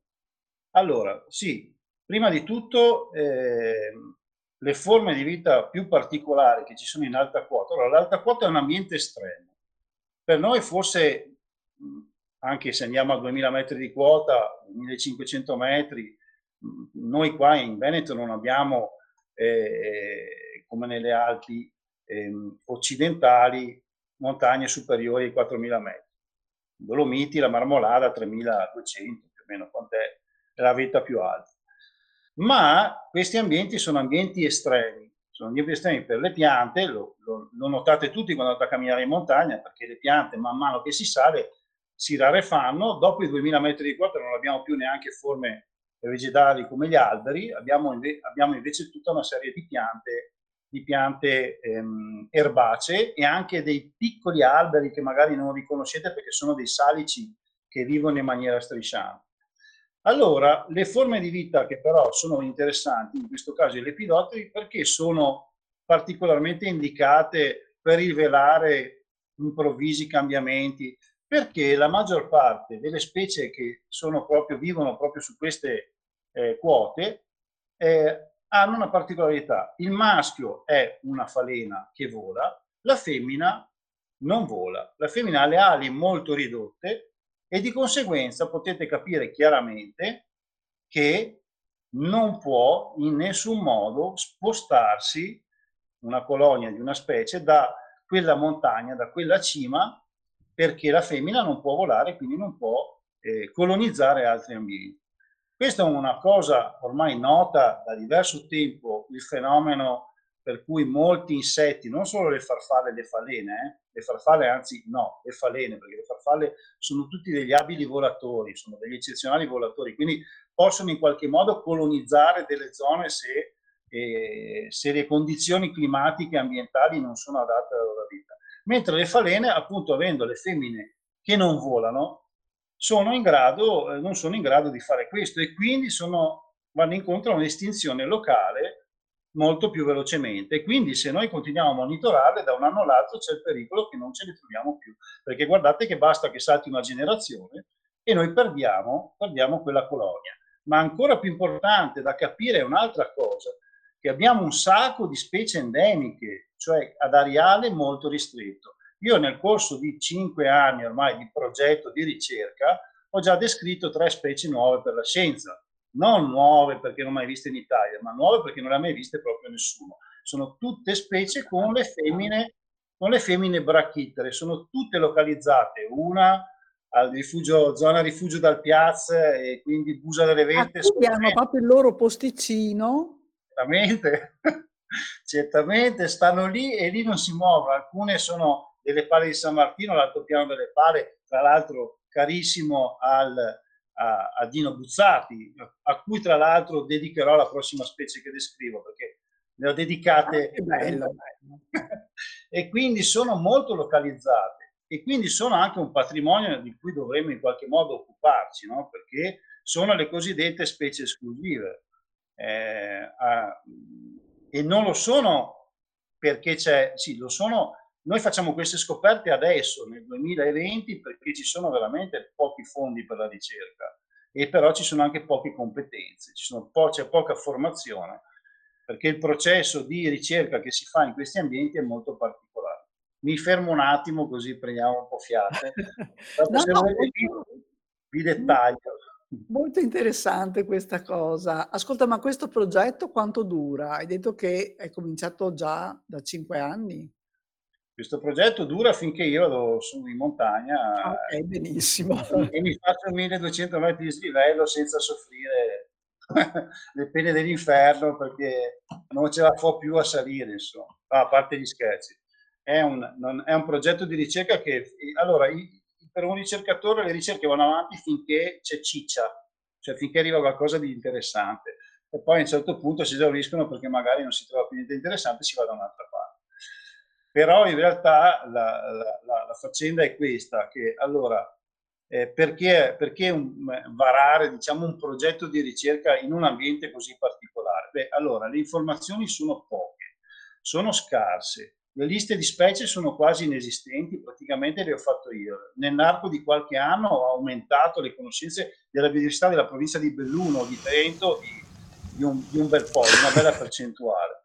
La, la, cosa purtroppo è questa, che come sapete bene quando andate in montagna, la variabilità climatica ovviamente è quella che più vi, vi, vi porta magari a rinunciare all'escursione perché c'è rischio di pioggia, sopra una certa quota anche in agosto grandi o di conseguenza questo è quello che, che crea diciamo, il problema nel fare ricerche in alta quota, perché io generalmente devo tenere in considerazione queste cose, visto che lavoro di notte all'aperto con delle luci elettriche di attrazione, è chiaro che il temporale che arriva da dietro alla testa, se non sto attento e mi scarica giù fulmini, non è che proprio mi fa bene alla salute, di conseguenza inizio a prendere e correre in rifugio cercando, sotto qualche riparo, cercando di non prendermi qualche fulmine. Gli animali, di conseguenza, non essendo animali vertebrati che magari eh, possono subire meno l'effetto di un cambiamento climatico improvviso come quello che c'è in montagna, sono invece invertebrati che sono chiaramente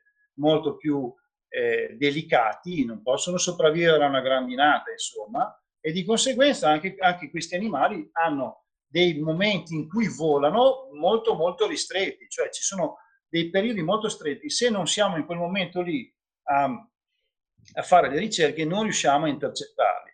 Sono forme di vita molto piccole. La maggior parte delle farfalle che ho descritto hanno un'apertura alare di 20 mm, se non di meno, quindi molto piccole. Eh, le femmine che sono con le ali ridotte saltano come le cavallette o corrono eh, come un, uno scarabeo al suolo, si muovono solo di notte e quindi di conseguenza... Il video che, che, ho messo che sembra appunto uno scarabeo che, che viaggia. Ah.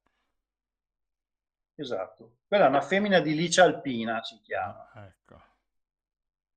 Poi se, se, passano le slide ci sarà la, allora, la Mega Craspedus laseni dedicata a Cesare Lasen, primo, primo direttore del Parco Nazionale Dolomiti Bellunesi e grandissimo biobotanico eh, che ha fatto dei lavori incredibili in Veneto e che conosce perfettamente la flora eh, delle, delle, Dolomiti. Un'altra specie dedicata a, ehm, si chiama Sattleria eh, di Sofia, dedicata alla figlia che ho perso che ho perso dopo, poco dopo il parto, eh, ancora un po' di anni fa, che si chiamava Sofia Rosanna, quindi era la prima specie, specie che ho trovato, l'ho descritta, l'ho dedicata a lei, e adesso uscirà la pubblicazione su una rivista scientifica di, della Satreria in Rosadira, che invece prende il nome dal fenomeno di arrossamento delle Dolomiti che conosciamo un po' tutti. Eh. E poi la prossima, non lo so, una la dedicherò sicuramente a Buzzati perché,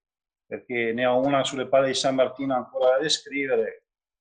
E insomma, questi sono i risultati. Ma l'importante è capire che insomma quando... È un mondo, mondo, molto affascinante ci stai raccontando che non sospettiamo, insomma, no? E abbiamo avuto ospite in trasmissione l'anno scorso un tuo collega che eh, però ci raccontava del Costa Rica eh, diceva che metteva sto lenzuolo con la luce e che arrivavano tantissime, era completamente coperto di falene. Però lì te lo immagini, no? è più facile immaginarlo, ma così a 2000 passametri... Eh. Ebbene sì, ebbene sì. Succede, succede ma eh, la cosa interessante è poi vedere come alcune specie, ad esempio eh, la sfinge testa di morto, che è un migratore che arriva dall'Africa, quella famosa perché nel film Il silenzio degli innocenti, no?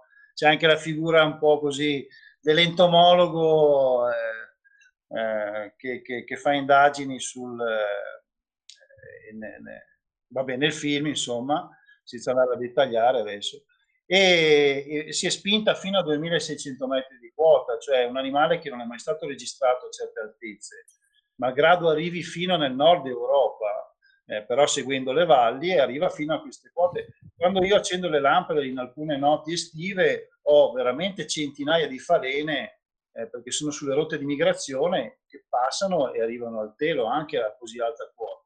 Però le cose importanti sono quelle che sono difficili da trovare e da vedere e sono queste piccole forme di vita che non conosciamo e che invece, ripeto, se non, se non facciamo una ricerca sul campo non conosceremo neanche mai.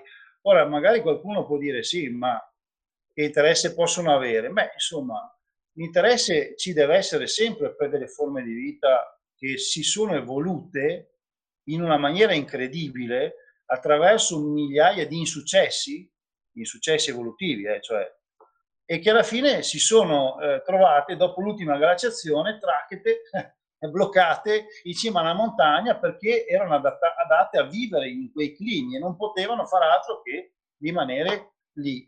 E questa cosa poi interessante è che in qualche modo ogni massiccio, essendo isolato dal massiccio contiguo vicino da valli, una volta ovviamente sommerse da ghiacci, perché ricordiamoci che i ghiacciai arrivavano fino a quota, la neve permanente arrivava molto molto eh, più in alto, e si sono in qualche modo poi differenziati no? nel corso di migliaia di anni e per cui abbiamo... Questa... E quindi questa, questa moltiplicazione delle specie, diciamo, Adesso io scopro, adesso veramente forse dovrei un po' vergognarmi, che anche gli insetti migrano.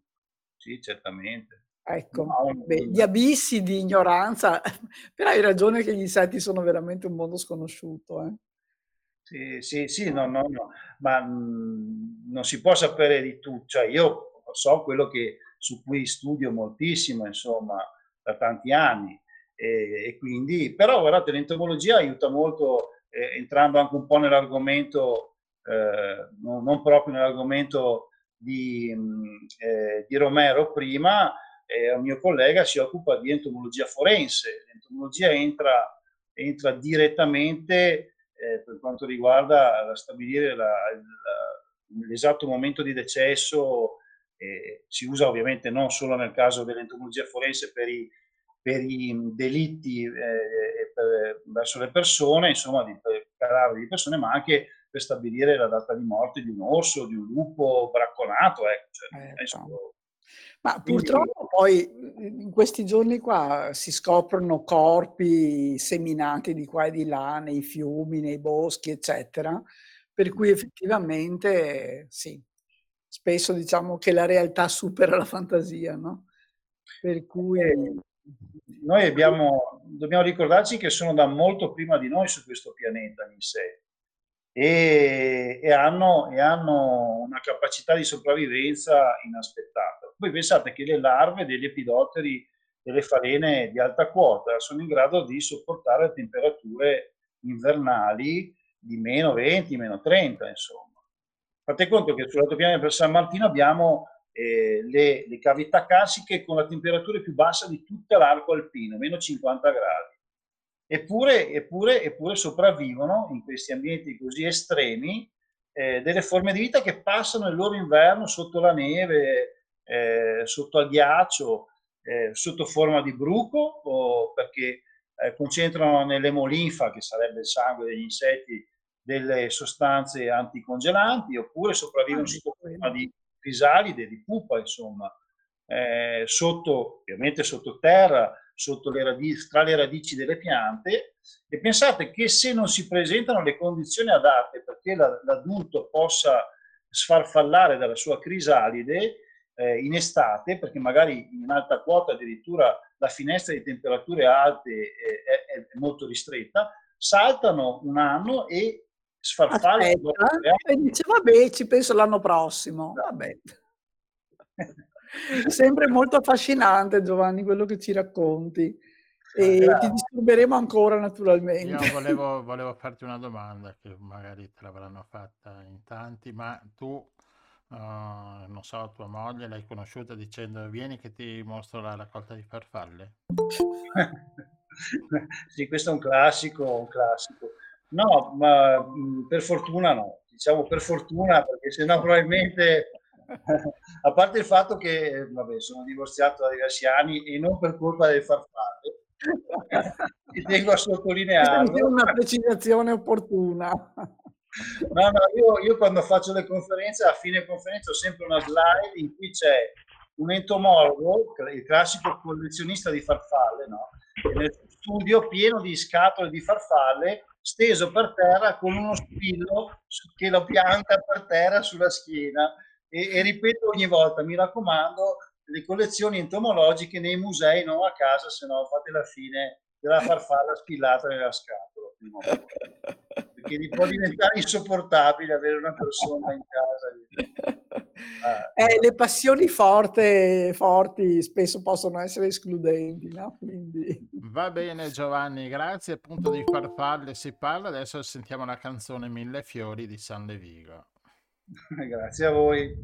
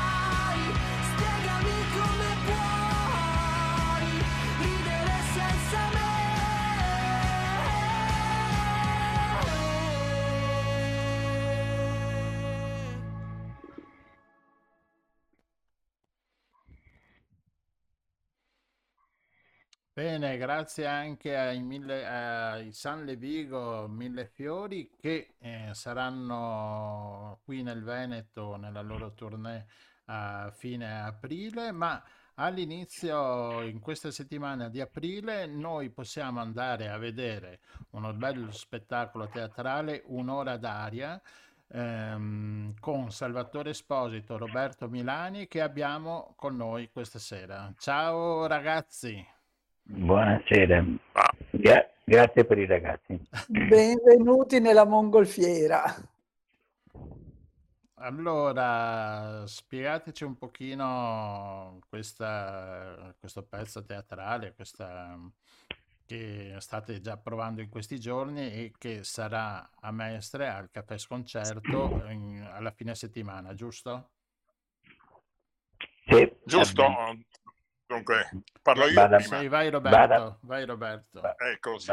vada maestro. Il testo è di un, mm, di un autore che io trovo molto interessante, Luciano Bertolucci, e narra di un detenuto e un secondino che sono rimasti le ultime due persone in un carcere che dovrà essere chiuso l'indomani ed è l'ultimo giorno di incontro tra queste due persone che eh, sono state assieme per sei anni e quindi sono diventati amici, anche se i, i- i loro incontri possono diventare molto spesso degli scontri. In questo testo si, ve- si narra soprattutto la crudeltà della condizione del carcerato e anche, e anche della condizione del secondino, che non fa una vita molto diversa da quella che fa il carcerato. È quasi un carcerato anche lui stesso, insomma, si ritrova... E anche lui stesso, sì. Il fatto che esca la sera per andare a casa, per mangiare una minestra e poi andare a dormire, non è che modifichi molto eh, la sua vita rispetto all'attività che svolge invece durante il giorno nel carcere. E quindi questo è, è un testo, a mio avviso, molto interessante per questo, perché denuncia non in modo molto drammatico, ma mm, evidentemente in modo serio, eh, la vita del carcerato e l'impossibilità del carcere di, di creare un, un rimedio, eh, dare una possibilità nuova a, a chi ha commesso il crimine. Eh, anzi, purtroppo, questo ce lo dice anche la cronaca tutti i giorni, eh, si, si acuisce il senso criminale in questi uomini che sono costretti a vivere in, in zone impossibili e dove non c'è nulla o quasi nulla che possa aiutarli a liberarsi di una condizione e abbracciare il- la vita eh, così come viene stimata dagli altri. E guarda, è molto interessante questa cosa che dici, perché proprio l'altro giorno leggevo che la recidiva è altissima, no? Cioè, Ah. la- e- escono, rifanno gli stessi di solito reati Eh e magari anche con qualche aggravante e quindi tornano dentro. La recidiva è molto, molto, molto più bassa eh, dove nelle carceri dove ci sono delle attività di scuola e soprattutto di lavoro. E purtroppo sono pochissime le carceri e anche tra l'altro dove ci sono le attività riguardano una piccola percentuale, non tutti i detenuti no, sono ammessi al lavoro o alla scuola, quindi, quindi purtroppo questa cosa che dici è molto vera. Sì, sì, sì, questo ormai è riconosciuto. Le- Leggevo anche l'altro giorno un articolo sul Corriere della Sera che riguardava Padova no, e, le, e le difficoltà del carcere di Padova. Addirittura la persona preposta da un punto di vista psicologico alla comprensione eh, de- della vita carceraria diceva che è- meglio che stiano a casa, insomma, non- si potrebbe fare meglio a casa il carcere di per sé peggiora le cose. Ecco, non, non è possibile attraverso il carcere redimere eh, le persone. Questa, questa cosa qui poi noi la diciamo, ma ci sono anche delle cose eh, di commedia, insomma, ci sono delle- dei lati drammatici, ma delle cose di commedia, per- perché sono due eh, due uomini che hanno bisogno l'uno dell'altro. Se mancano, se uno manca all'altro, eh, si crea il vuoto, assolutamente. E quindi eh, eh, questa situazione di litigi sembrano marito e moglie quasi, no? una situazione di litigi e, e, anche di repacificazione, di scherzi, con un detenuto che ha una personalità abbastanza forte e, e un secondino che eh, vorrebbe stare tranquillo, insomma, non, non vuole imporre la sua forza che, che ne ha, oltretutto di più del, del certo. carcerato. E quindi in un periodo di tempo abbastanza limitato eh, noi pensiamo di dare proprio un, un, modo per far pensare alle persone che il carcere non, non è una bella cosa insomma. e soprattutto non riesce a, a rispettare i motivi per cui è stato creato. Certo. Ascolta, ma voi avete avuto difficoltà a eh, entrare in questi personaggi un po' particolari? Siete, o, o il testo era già mh, così sufficiente per darvi anche, non so, l'emozione, la, la, le... Sì, magari se parla Salvatore. Che... Salvatore. Una domanda? per me che vengo da un mondo tutto diverso, vengo dal cabaret, vengo dal caffè Chantal, vengo dal recupero di certe sfumature, di certi personaggi legati al mondo del, dei primi del Novecento, eh, anche se Roberto Milani rimane per me un punto di riferimento, anche perché ci ha sempre, ci conosciamo da più di 30 anni, 40 anni, per cui non, ho sempre avuto il desiderio, pur avendoci già lavorato in commedie brillanti legate al repertorio goldoniano eh, De Filippo, eh, in questa circostanza ho voluto rimettermi in discussione e sì, diciamo che faccio un po' di fatica a, a, ad entrare, però grazie a Roberto che mi dirige con estremo rigore, cerco di dare, di convincermi che, di essere quel quell'agente penitenziario che ha quelle caratteristiche, insomma. D'altra parte non, non, mi è, non, mi risulta tanto difficile, sempre strigliato dal mio regista, eh, non mi risulta difficile perché di fronte ho una personalità che mi dà degli spunti e mi dà dei soggetti che mi mettono in una condizione eh, ideale, insomma, per poter interagire con lui, dialogare con lui e litigare con lui.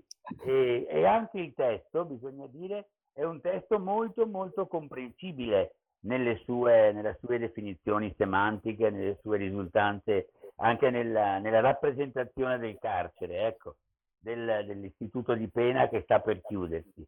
Si vive una bella, una bella esperienza, ma per rispondere alla, alla domanda, a me personalmente eh, eh non risulta molto difficile se vengo guidato in una certa in una certa um, condizione di, eh, eh, di attore. Ecco. Devo, devo, essere attore laddove ci sono margini per un cabarettista, per un attore di, di, di, teatro brillante, per del macchiettismo comico borderline, qui bisogna essere personaggi, bisogna essere attori, l'ho già fatto, ho già fatto dei tentativi con Gianfranco De Bosio, con lo stesso Roberto Milani, eh, amico Roberto e con tanti altri registi, con eh, Leonardo, Leonardo Alecci, Giuseppe Emiliani nel non si sa come di Pirandello che risale ormai a più di 35 anni fa. Ed è una bella prova, è una prova d'attore che a me entusiasma, mi emoziona e è un buon rientro nella società del teatro, laddove sentiamo di far rientrare nel mondo civile questi due disperati eh, sia il detenuto che, il, che il, l'agente penitenziario rientro a casa, in questa circostanza mi vengo un po' riabilitato. Eh, se per caso, caso Roberto, con, e Roberto mi, mi, mi offre questa opportunità cercheremo ecco. di fare del nostro meglio. Devo darvi però le date. Aspetta, prima delle date, io faccio andare un attimo quel, quella breve clip eh, di, di un minuto e cinquanta dove si vede un attimino voi che recitate un piccolo trailer. Una finestra con quattro barre. Sono prove. La quarta da sinistra è arrugginita.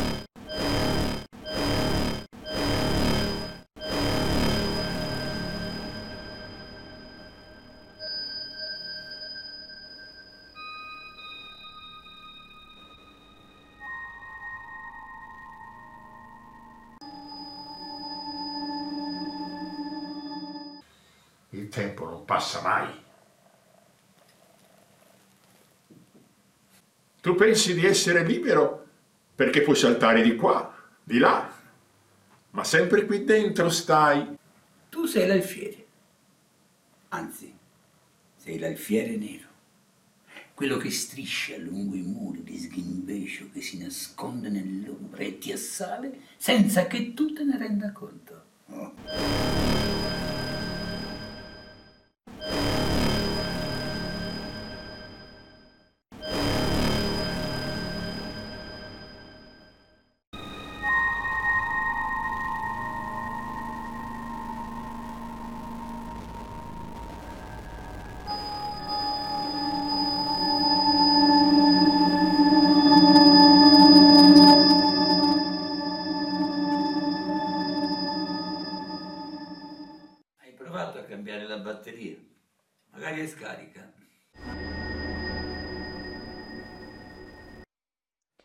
Abbiamo visto i, i brani. E allora, mm, Salvatore, dove, come e Dimmi. quando, dove, come quando, Eh, eh, dunque, eh, alla Caffè Sconcerto Sala Teatro, che, la quale, eh, che mi onoro di dirigere dal 1996 con Monica Zuccon, un'attrice e cantante con la quale appunto viviamo questa esperienza da più di 30 anni della caffè, del Caffè Sconcerto, una compagnia teatrale appunto che eh, si, si immerge nel mondo del caffè concerto, delle varietà e tracima nel cabaret.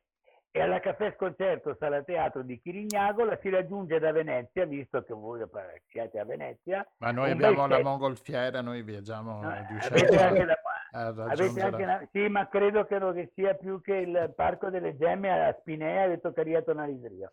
Allora, il- con un bel numero 7 scendete in via Milanese all'altezza di via Ivanti, potete disturbare l'autista e così vi fate la via Ivanci, c'è la terza a destra, arrivate in questo spazio, 83 stipati, 70 scomodi, 60 comodissimi, che vive dal 1996 prettamente con rappresentazioni di cabaret, ma non disegniamo queste, queste occasioni e questa, per questo ringrazio anche Roberto per avermi offerto questa opportunità di fare questo- questa cosa. Venerdì sera e sabato sera alle ore 21, domenica alle ore 17, via, via Santa Margherita 7A, laterale di via Ivancis, che è una laterale di via Milanese, quindi direttrice Mirano da Venezia. Chirignago, vi fermate lì e potete godere della visione di uno spettacolo, int- di una commedia, di una commedia, preciso. Ah, bisogna, Bisogna prenotare, esatto. Sì, no, ma prenotare e poi potete anche venire, presumo che ci sarà spazio, ce lo auguriamo, però meglio prenotare.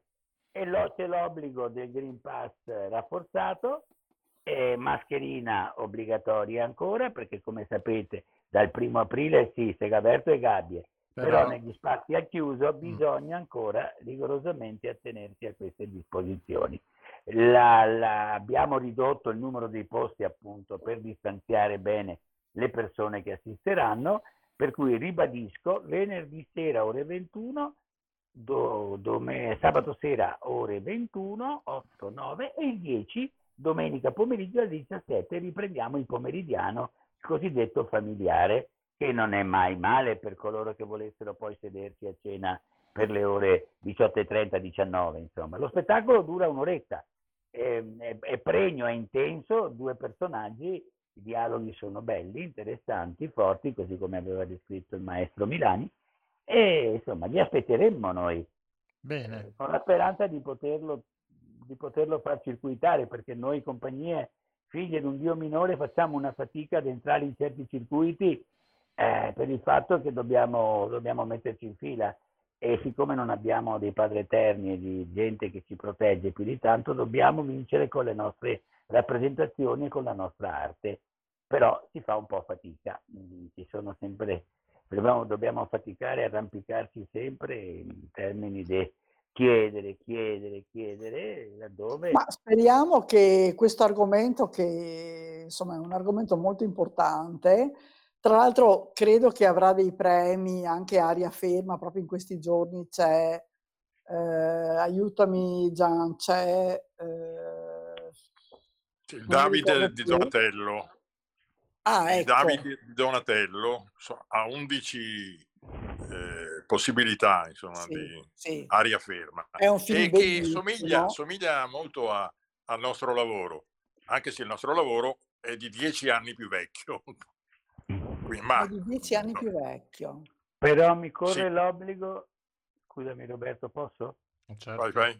Ah, mi corre l'obbligo però di raccontare un episodio. Mi lega una bella amicizia con Bertolucci, con, eh, con Luciano detto Cioppa, e, mm, con l'autore, il quale mi ha detto che ha ricevuto nel corso del biennale del- della mostra del cinema dell'anno scorso, ha ricevuto una telefonata, una telefonata da un amico che aveva assistito al- ad aria ferma e praticamente eh, pare ci siano delle- dei precisi riferimenti. Roberto l'ha visto, eh, ci sono dei, dei- dei riferimenti, si parla anche di, di formiche, si parla di scacchi, però a parte questo, pare che Di Costanzo, mi pare sia Di Costanzo il regista, abbia avuto un rapporto epistolare con, eh, di posta elettronica con Bertolucci e un dialogo si è concluso con mandami il copione, il regista, e Bertolucci gli ha detto, Luciano gli ha detto ce l'hai già, forse pensando, avendolo visto, che ci fosse stata,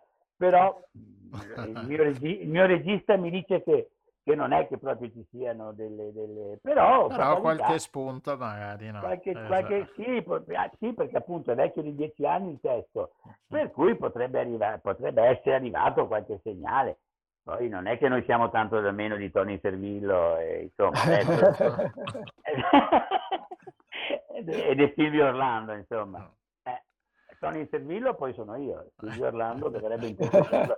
Roberto Milani che saprebbe interpretarlo molto meglio di Silvio Orlando, ne, so, ne ho... Ne ho... Vabbè, è una scherza, scusatemi, ho voluto fare una... No, no, ma era per dire che eh, finalmente si comincia a parlare un po' anche di carcere e, e quindi speriamo che anche il vostro spettacolo, volevo arrivare a dire, insomma, eh, sia apprezzato, possa girare, possa essere visto. Eh, sì, anche perché io ho avuto dei contatti con Roma, con il Ministero della Giustizia e ho ricevuto delle telefonate laddove appunto si precisava che non si possono chiamare secondini, ma secondini è trascritto nel testo, quindi noi dobbiamo parlare di secondini, ma si deve parlare di agenti penitenziari e di detenuti. Però per Certo. carità. E sì, ci sono dei consensi, però sapete, chi è che ci può aiutare ad arrivare alle direzioni dei penitenziari, eh, garantire per noi la- la buona- il buon esito e la qualità del prodotto? Bisogna vederlo, sarebbe bisogno di una vetrina, un qualcosa, però noi non- noi non- il nostro lavoro l'abbiamo sempre fatto, io con la mia compagnia eh, abbiamo compiuto tre- tre- 33 anni, avremmo dovuto festeggiare i 30 anni nel 2020, ma purtroppo il 3 maggio al Tognolo, ma purtroppo la- il confinamento ci ha portato a non Il farlo. mondo si è fermato. Mm. Sì, si è fermato, si è- no, sì, sì, ma riprenderà, adesso riprende, Certo. riprende. Speriamo che passi in fretta, dice eh, uno dei protagonisti alla fine dello spettacolo. Quindi facciamo, mutiliamo, ci appropriamo indebitamente dell'ultima battuta e speriamo che passi in fretta. Va bene, grazie a Roberto Milani, grazie a Salvatore Esposito per questa chiacchierata. Ricordo un'ora d'aria venerdì, sabato e domenica al caffè sconcerto a Mestre, Chirignago a Mestre. Grazie, a te Grazie Gianni, mille. grazie ai tuoi ospiti. Grazie. Ciao. Grazie. E già che abbiamo...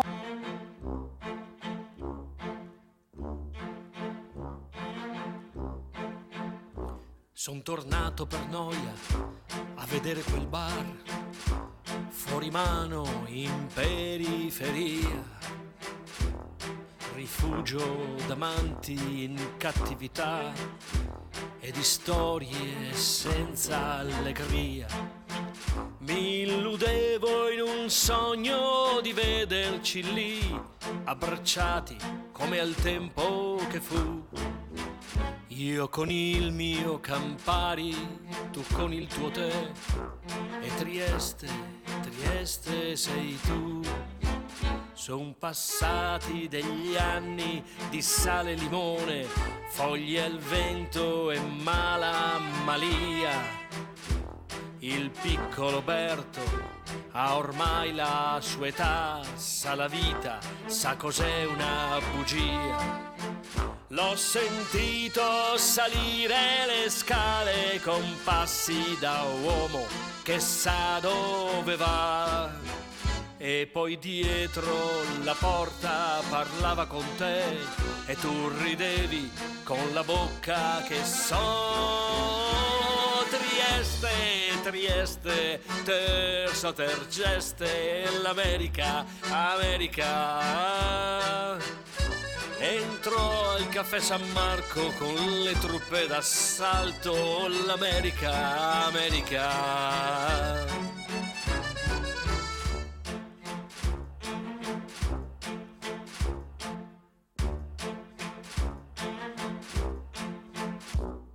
Trieste è una donna che fa quel che vuole, ma forse non sa quel che fa e si esalta di sogni, di vino e caffè e ha deciso che non tornerà a strappare biglietti all'ingresso del cine sognando amori di carta e di fumo.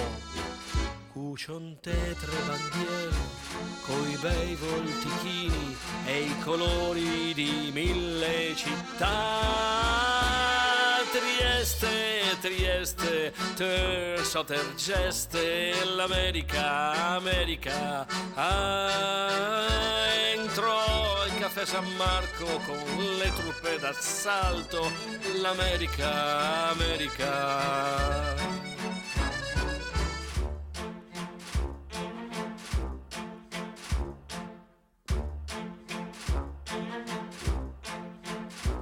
Forse troppo di vino, magari un grappino per sciacquarmi la bocca di te.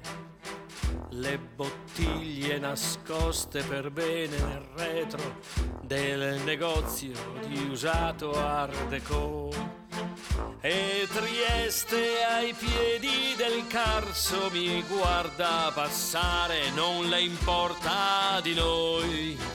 Mare Bigio, a Scalini, monti di confine, banchine moli a sfondo città. Trieste, Trieste, Terza Tergeste, l'America, America. Entro al caffè San Marco con le truppe d'assalto, l'America, America.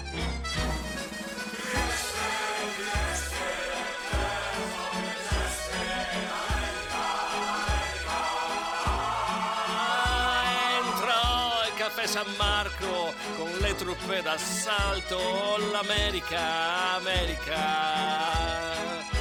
Dai,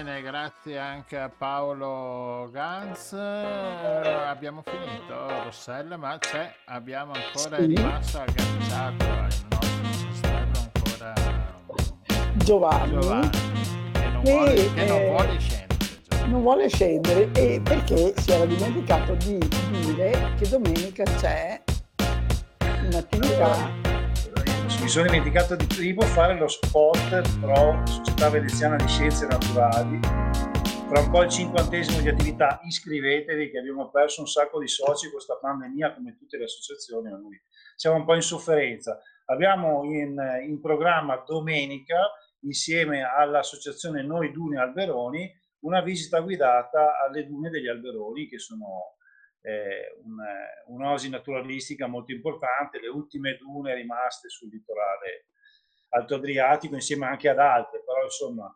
Eh, no, quelle degli Alberoni sono belle. E, e, ci trovate e vi iscrivete. Bene.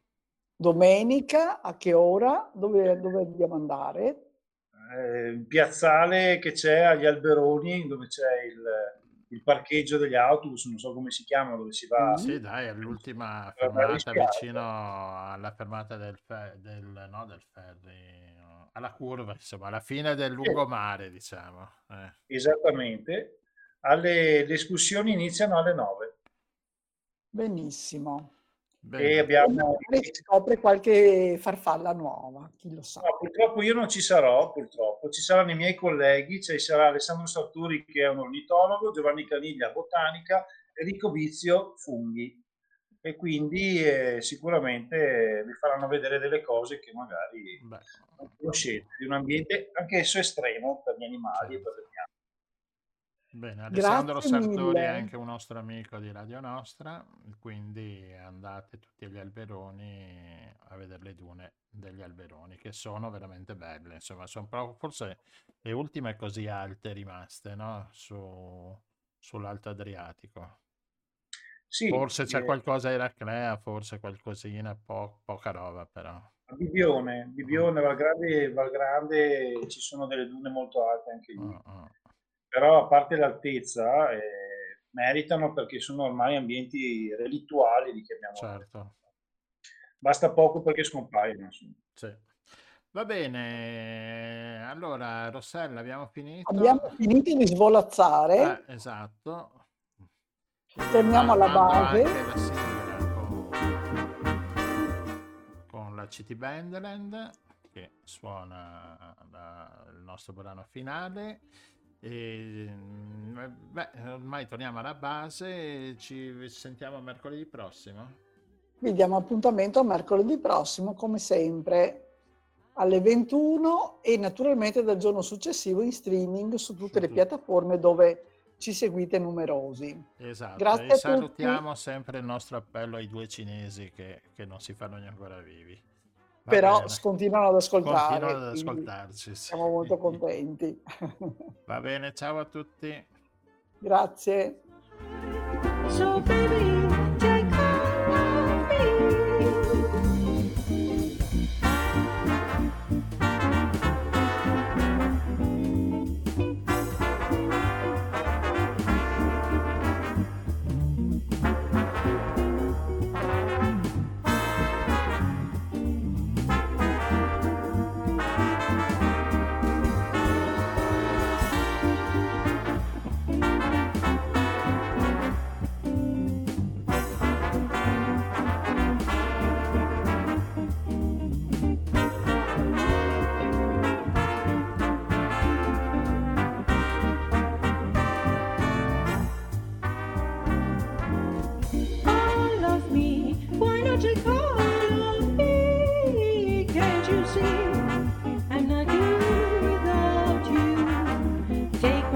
Avete ascoltato Il Giro del Mondo in 80 giorni, seconda serie.